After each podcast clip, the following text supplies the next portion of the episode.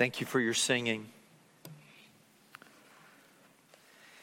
Every Lord's Day to hear you singing joyfully, enthusiastically is just right out a picture of uh, Ephesians 5. Do not be drunk with wine, that's the setup, but be filled with the Spirit, speaking to one another, singing to one another, to one another in psalms and hymns and spiritual songs. Well, as we go to the word this morning, if you'll turn to Exodus chapter 20.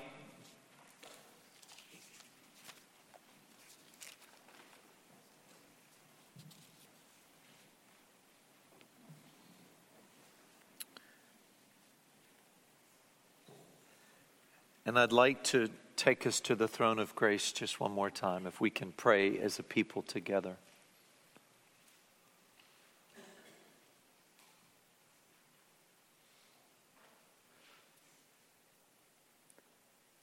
Father, we thank you.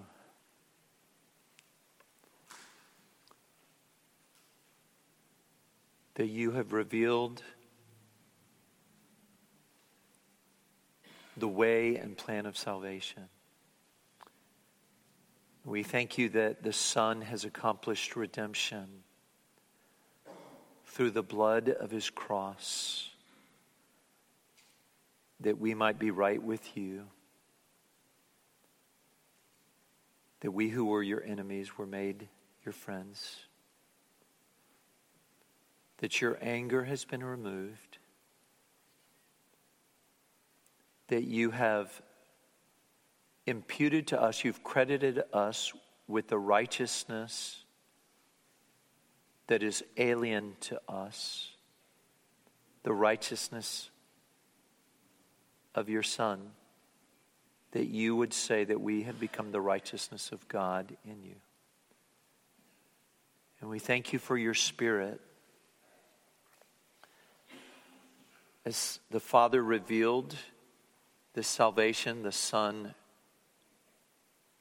redeemed and accomplished redemption for a whole multitude so big that no one can number. We thank you for the regenerating, renewing, transforming work of your Spirit who dwells in us, the people of God. And so we pray now that as we look at this word, that the Spirit would show us Christ, the Christ who dwells in us, that the Spirit would help us to comprehend with all the saints what is the breadth and length and height and depth of love and love of God, so that even as we may face our own sin, but we see your own faithfulness, we might be filled up with all your fullness. This is our prayer. We ask it for the sake of the Lord Jesus. Amen. I want you to imagine with me for a moment a huge, wide, massive river. In a suspension bridge from one side of the river to the other, over a river that cannot possibly be crossed except by this suspension bridge. And I want you to think of this bridge that was built with piles of cash and buckets of sweat. This is not like a weekend Home Depot, doers get more done type of project. And if you want to get from this side of the river to the other, you know that the bridge is your only option. It's the only option for the residents who live on both sides of the river to travel back and forth, to do business, commerce, and trade, to seek medical attention that's not available on that side and is only available on that side, to buy the papayas from the papaya grower on that side because there's not a close one on that side, to visit family because Jim Bob and his family and your eight cousins on your daddy's side live on that side, and you're not fording this river by swimming it Do I need to tell you how important it is to keep that bridge in good repair? To make sure that no enemy of the communities on either side of the bridge could damage or destroy the bridge? I think not. I don't think I need to tell you how important, in that case, that suspension bridge is to those two communities on both sides of that river. Marriage, as we think of this seventh commandment, again, like you shall not murder, just two words, just two words in the Hebrew the negative particle and then the verb itself. And all these commandments are always masculine and singular. It's as though every son of Israel, as they were there at the mountain, and they're hearing God speak these, every man, in a sense, would have heard these as addressed singularly to him.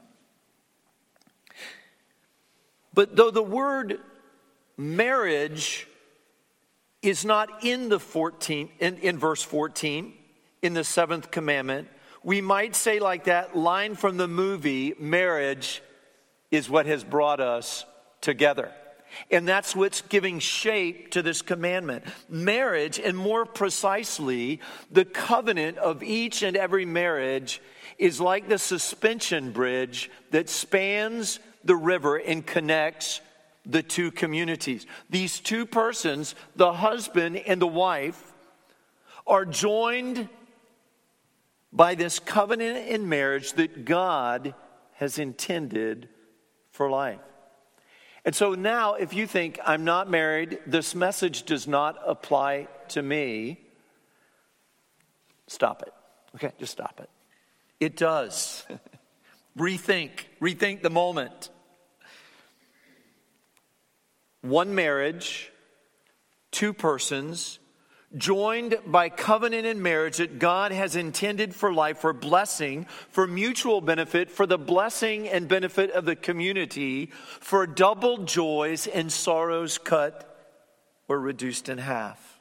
And to provide this living picture, not as a distinctly Christian institution. Marriage, brothers and sisters, is a human institution. And one of the witnesses of this church that Pastor Jamie and I will do is that we will do premarital counseling even for a couple that are not Christians. If they came and they think we need we need counseling, we would do it. Before, if you will, the Christian era in the first couple of chapters of Genesis, marriage is on the table. And it's God who is the author and designer of marriage. As we know from Genesis 2, the very end of it, and the way the Apostle Paul uses that verse, it is marriage that is to provide this vivid, ongoing, crisp edged picture, not perfect, but picture, actually like a continual highlight film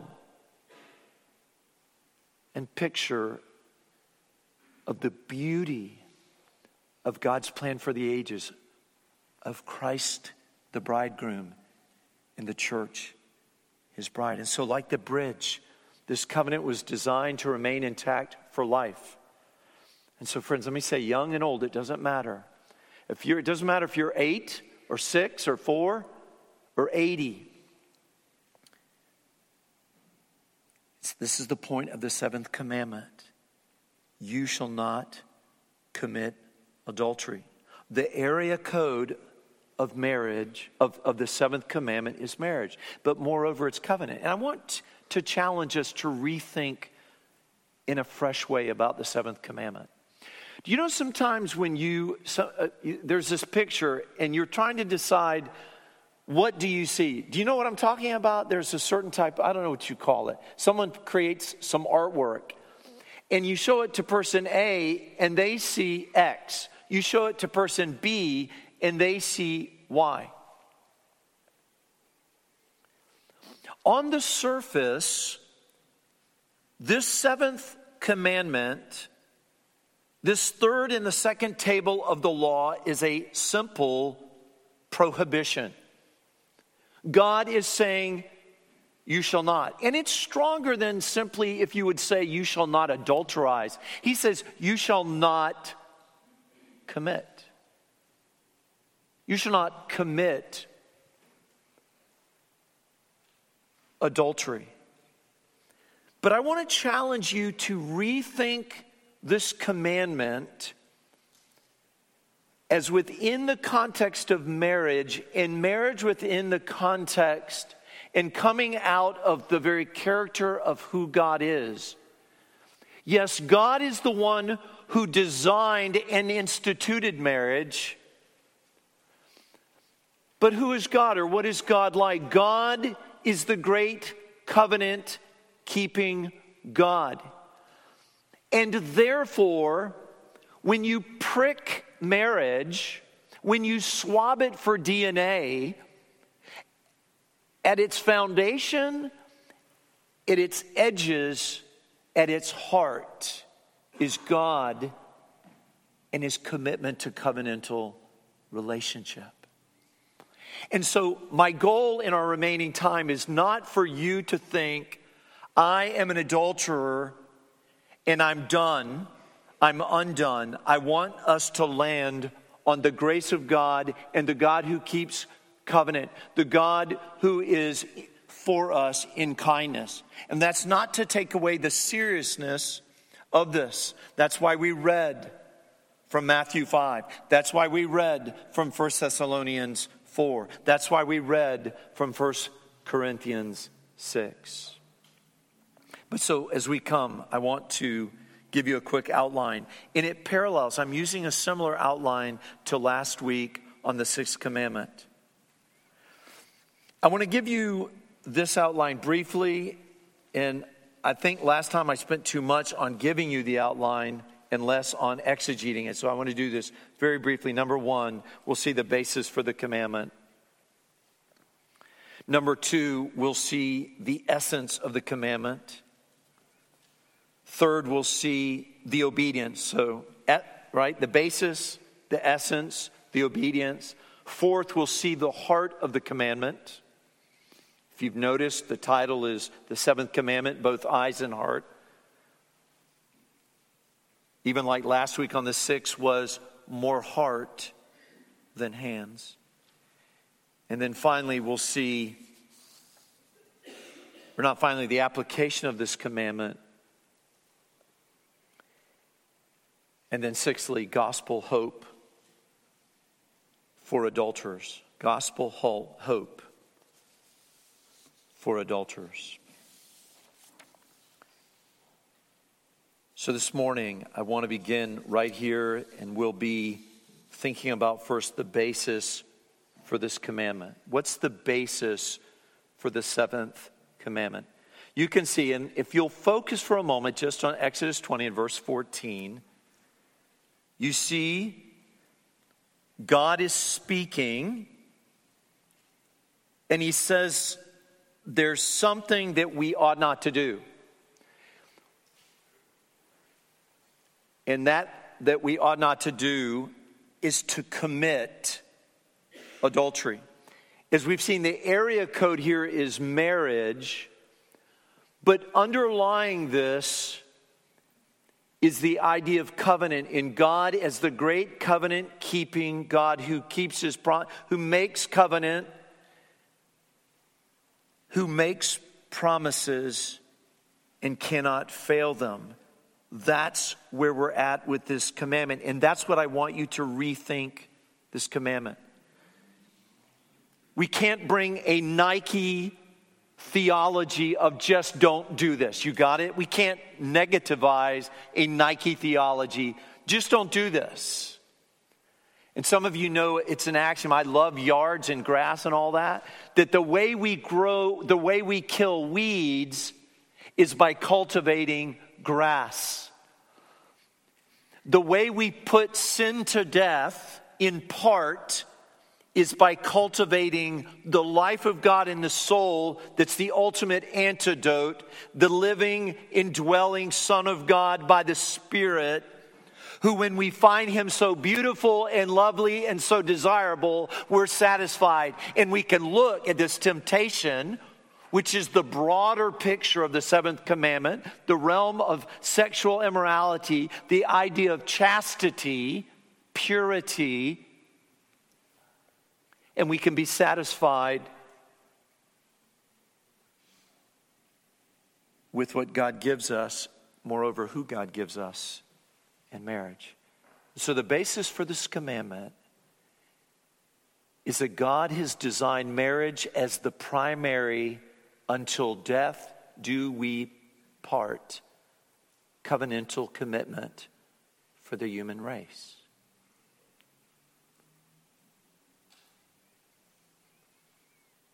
And don't miss this God is the designer of marriage, it is his institution. And God is the great covenant keeping God. So his design for marriage and therefore how we live out our marriages reflects the covenantal character of God. And I want to be transparent here. Cheryl and I were just at a uh, Reformation Fellowship conference in Atlanta, and I got to spend several hours with Dane Ortlund, who wrote Gentle and Lowly. Wonderful time. So we come back last night. We'd just eaten dinner. And I realize from Cheryl that I committed adultery with my phone by being more attentive to my phone and all those texts that I needed to respond to than the attention that I needed to give her. Are you tracking with me? Do you understand? If this commandment has to do with us maintaining the fidelity related to the word fide. Kids, remember sola fide? Faith alone. Faith alone. It means keeping good faith, living with integrity within our marriage. In this case, last night at nine, Cheryl said to me in so many words, There's another woman in your life, and it's called your iPhone. You tracking? Or am I speaking a different language that no one understands? You with me? Okay. Marriage the, is the basis for this commandment, though you don't see the word marriage there. Death, until death do we part, covenantal commitment, one man, one woman, to each other through this suspension bridge arrangement of covenant for life. And because God is that great covenant keeping God, then our marriage should reflect God's character, his delight and commitment to covenant. Second, I want to talk about the essence of this commandment. And the very essence of it is that marriage is sacred. It's not to be forbidden, like Paul speaks in 2 Timothy of those that are too spiritual to think that marriage actually, no, is one of God's enduring gifts, even if we won't be married in heaven. Marriage is sacred. There is a sanctity to human marriage that must be respected, protected, and cultivated. All right? And I think this is helpful if you if some of you may have noticed in 1 Corinthians where in 1 Corinthians 6 as we think of the essence of marriage if you look back at 1 Corinthians 6 you'll notice that Paul puts idolaters and then adulterers in consecutive order. And I don't know if you've thought about this, but the second command then is forbidding idolatry, which is to deprive God of the worship and glory and priority that he deserves. The sixth commandment, as Matthew Henry says, is where we are forbidden to destroy our neighbor. As the seventh commandment, we are forbidden to defile our neighbor. So the second is a breaking of the covenant where God says, I'm your God and you're my people. This is what's expressed in Exodus 19 that precedes the 10th, 10 commandments. And so the second commandment is idolatry, the denial of the priority of God and God alone. The sixth commandment is the destroying of our neighbor. And then the seventh commandment then is the defiling of our neighbor. And therefore, like the second, is to break covenant and to deny worship to the one true God who says, Worship me and no one else. This seventh commandment, at its essence, is covenant breaking. It breaks the sacred bond of marriage. That's why we must not commit adultery. It's all about God. I want to speak thirdly of the obedience required by this commandment. We're to never take our neighbor's wife. We're not to take our neighbor's husband. And to do so equals adultery or the committing of adultery. And I want you to think about this. We may commit adultery fully with our bodies, but the point of Jesus' words in Matthew 5 is that we may also break the marriage covenant with our eyes and our hearts. Have you ever heard the phrase, if looks could kill? Has anyone ever given you that look where you just want to look at the floor? You just want to walk away and run? Have you ever had that look? You know what I'm saying? by a simple expression, by not smiling, by frowning, by that intensity of face, they've slain you by their countenance.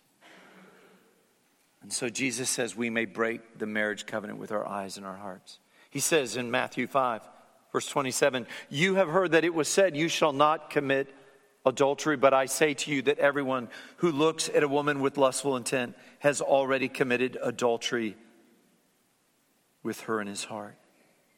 And Jesus wants us to understand not just the words of the commandment, but the spirit of the commandment. Marriage is special and so must be treated as such.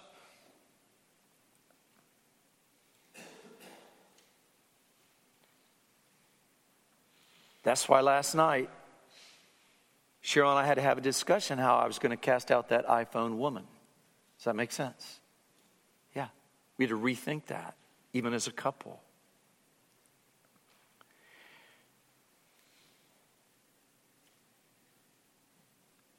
But Paul, by his writings in Romans 7, affirms Jesus' words in Matthew 5. Jesus does not abolish the commandment, but he nuances it.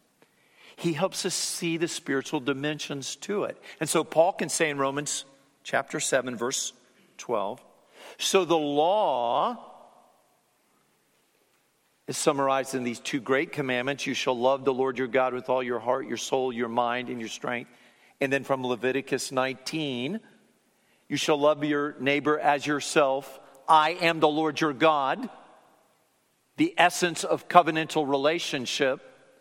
So, Paul says the law is holy and the commandment, in this case, as he was speaking of the 10th commandment, covenanting, the commandment is holy and righteous and good.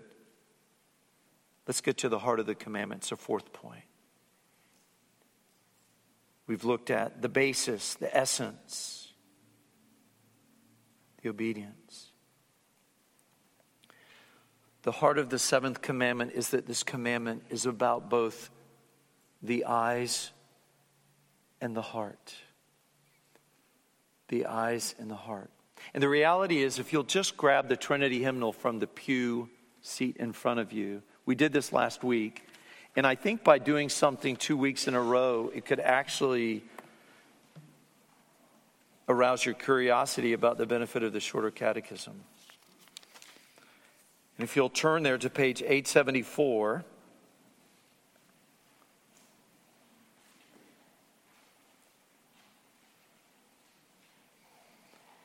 in question 71, what is required in the seventh commandment?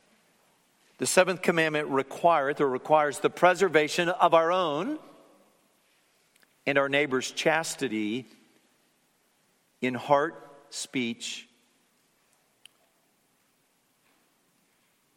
and behavior. What is forbidden in the seventh commandment? That's the question 72. The seventh commandment forbiddeth, forbids all unchaste thoughts, words, and actions. So that our eyes, our words, even the way we dress is intended with God's glory in mind and therefore not enticing provoking or tempting one another by the way we interact flirtatiously, maybe dressing flirtatiously, the things we say that we respect those boundaries. And so, largely, there's this purity and chastity to the broader term of the, the term sexual immorality, and then there, within that, porneia, within that, adultery, where whether I'm unmarried, if I'm relating to a married woman in a way that's beyond normal emotional, healthy emotional and physical boundaries, and relating in ways that should only be reserved for my wife, for my future wife, or for that woman's husband, then I violated this word. But in addition to that, there is for those of you who are not married, there is this living with sexual purity without embarrassment. And a reminder, and we've talked about this as a church family God made you as sexual beings with sexual capacity. You don't need to be embarrassed or turn red about that. But to understand, God made you distinctly male, He made some of you distinctly female. And that maleness and femaleness, as it expresses the very character of God in a mysterious way Father, Son, and Holy Spirit, and then even this wonderful relationship in the Trinity that Jesus speaks of, like in his high priestly prayer in John 17, then the way we relate to one another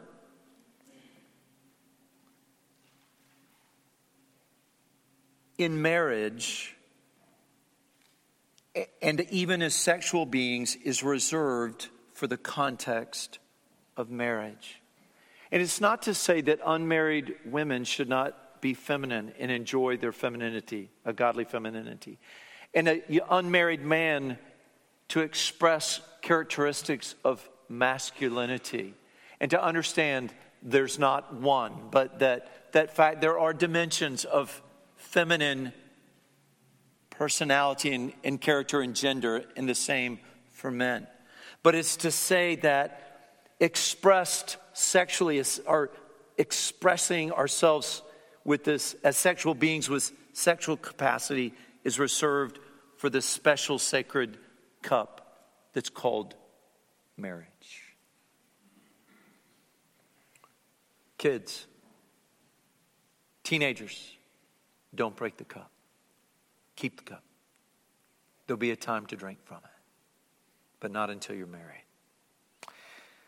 So, as we continue and we think about the heart of this commandment, is to remember that this chastity, this purity, this goodness that's the fruit of the Spirit in Galatians 5, this holiness that's the calling of every Christian that Paul says in 1 Thessalonians 4 when you wonder what is the will of God for my life? What God, what is your will for my life? And he says it, here it is. Your holiness. I, the Lord, am holy, so you shall be holy. We saw this last week in Matthew 15 to understand. It seems paradoxical. It's not what goes in the mouth that defiles us, but what comes out of the heart that defiles a person. And it's very unique. He says, Jesus says in Matthew 15, 19, for out of the heart come evil thoughts, murder, adultery, sexual immorality, theft, false witness, slander. That's weird, right? So theft is like our hands, slander, false witness is our mouths. Hmm. But the root of this, Jesus says, is the heart. That's what defiles us. And so all that makes you you is given over. This is our goal. And it, and it really works with our verse of the month, Romans 12 1. All that makes you you is given over to Jesus as Lord to express heartfelt obedience to this command with all the members of our bodies, our eyes, our heart, our hands. Nothing is left out. Yesterday, at the conference in Atlanta, in our workshop, Dane Ortlund was leading this, and one of the brothers there was saying that he was going to resign as pastor of his church this morning. He was saying that. And he began to pour out his heart, and Dane Ortlund was maybe just 20 feet away. And Dane never took his eyes off him for five minutes and just was slowly nodding, his eyes there, listening attentively. Dane Ortlund in that morning, in that moment for me, was even modeling what's transferable to marriage, and that is this giving of ourselves for the Lord's sake to our spouses and never looking for that from someone who isn't. So everything's included, all that we are. And I want to acknowledge the difficulty of this. Paul did, he was plain about this with the Thessalonian church. We've already noted that they loved each other well. He complimented them about that. But he pressed in on them about their moral purity with respect to sexual immorality. Turn with me there. 1 Thessalonians chapter 4. I want to stay in there just for a moment or two.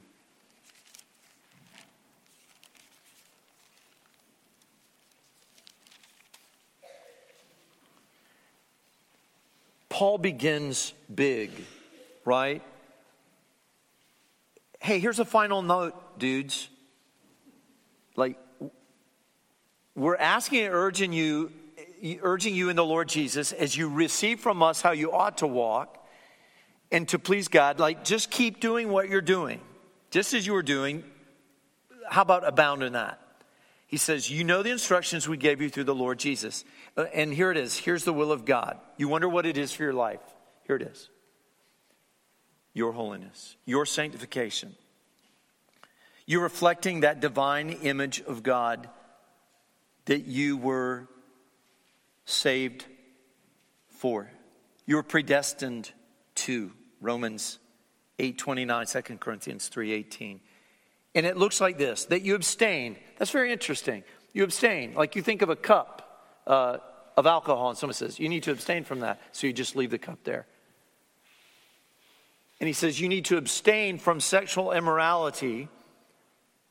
So look at the verbs that you know, that each of you know how to, here it is, control, another verb, his own body in holiness and honor.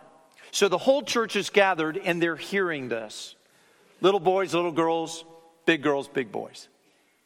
Hmm. Little boys like, I'm supposed to control my own body now. okay. But not in the passion of lust like the Gentiles who do not know God.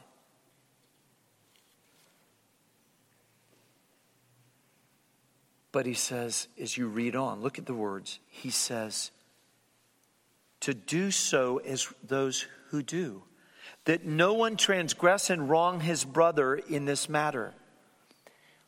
And so, what Paul does is he, he picks up the Thessalonians by the chin and he's really exegeting the seventh commandment and saying, the context of the seventh commandment is marriage, and marriage is profoundly shaped by who God is and how God deals with us. He's like a baby at his mother's breast, and the mother will let no one or nothing as the ultimate mama bear tear that baby away. That's the point of this commandment.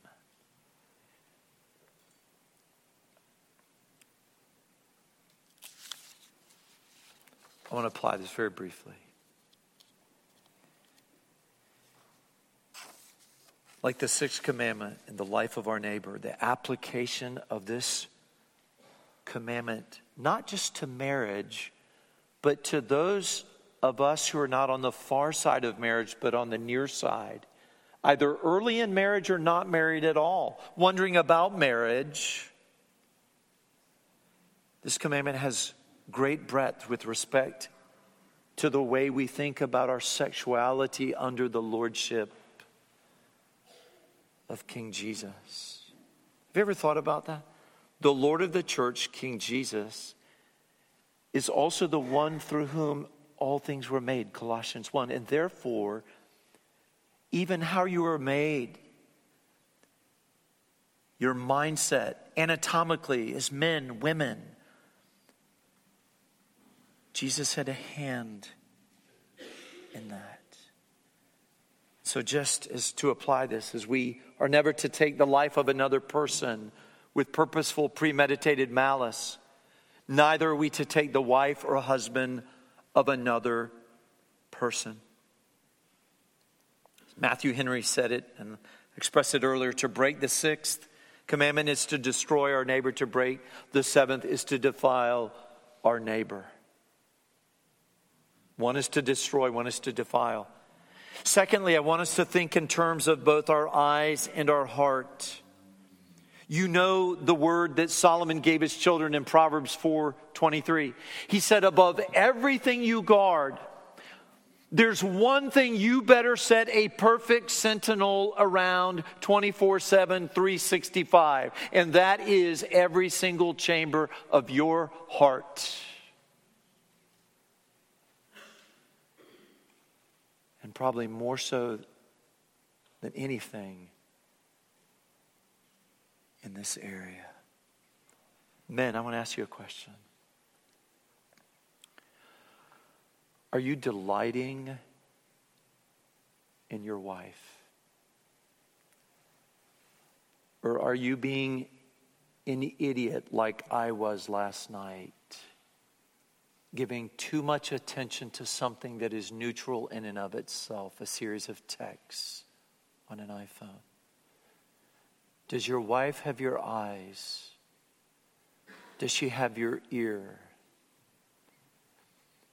Ask her. Ask her. Ladies, you're not getting off easy. Just apply everything I just said, flip it around.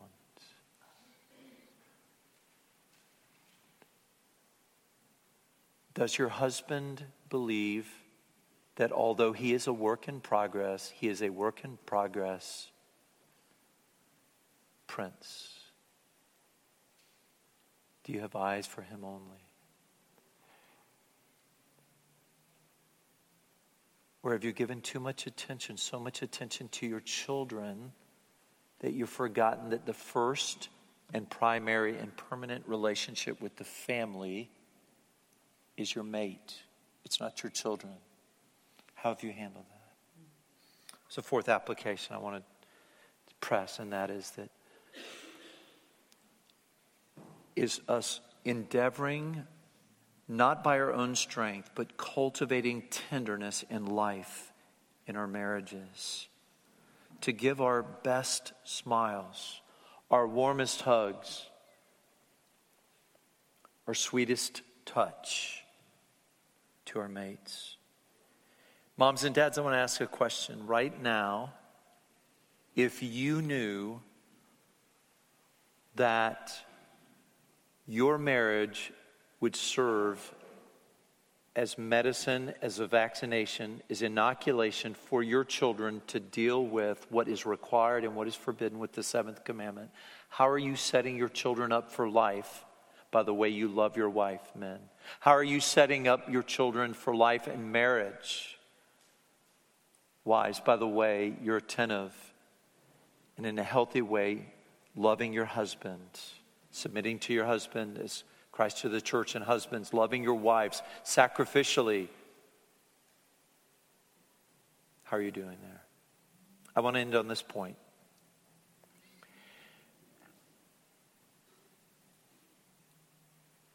I mentioned a seatbelt. Do you remember me mentioning a seatbelt earlier? Okay. Sometimes for fun, when I go to work in the morning, I'll go into my car. I won't open the garage door. And I'll set the phone aside, everything to the side. I'll put my, up, I put my seatbelt on. Then I open the garage door. And then I turn the keys on. And I always look behind me thinking, in one in one million chance, is there something behind me before I back? I don't just back up, right? But I do this deliberately, carefully. I'm thinking, because I'm always afraid if I do this, I'm going to back up before I've opened the garage door. Has anyone ever done? You know what I'm talking about. There's a slight risk, but I do this. It's kind of like living on the edge just a little. Okay. Belt yourself in.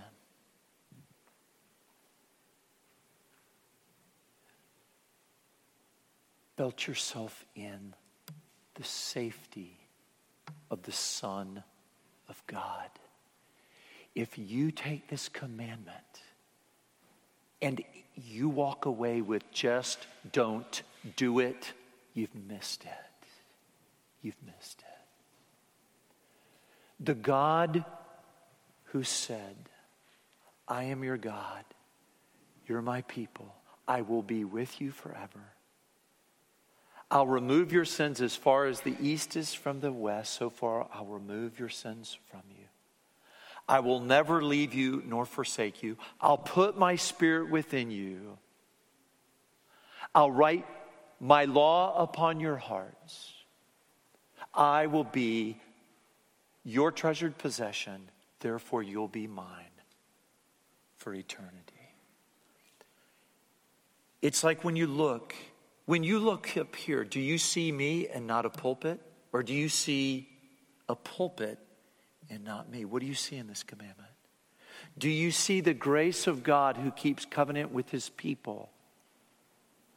Who no one, as Jesus says in John 6, no one and nothing can snatch his sheep out of his hand. You are eternally saved. It doesn't matter. Such or some of you. Maybe you're like me, you survey your life. There's a whole lot of junk, but there's a whole lot of grace at the cross. And so we come, we move.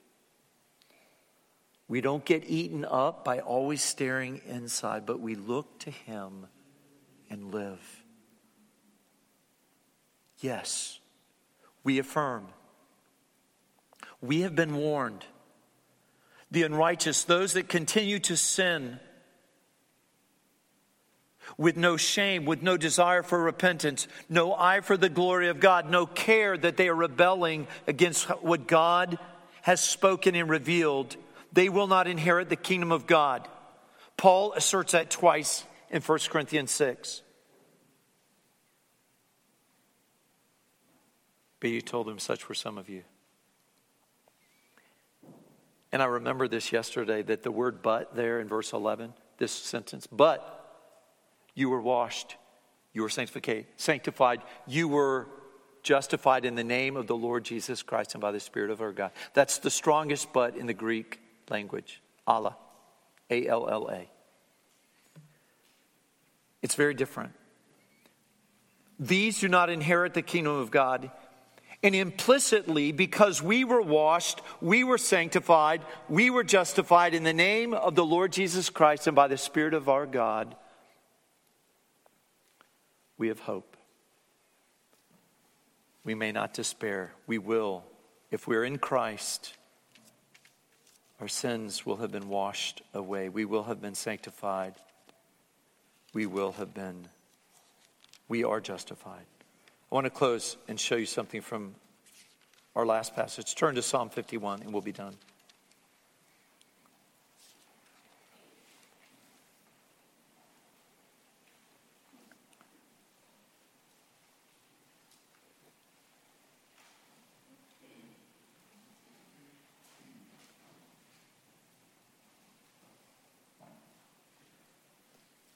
What if you opened your Bible to Psalm 51 and it said, an adulterer's contribution to the Psalms? Well, that's what it is. And look at David's prayer. Look at David's request.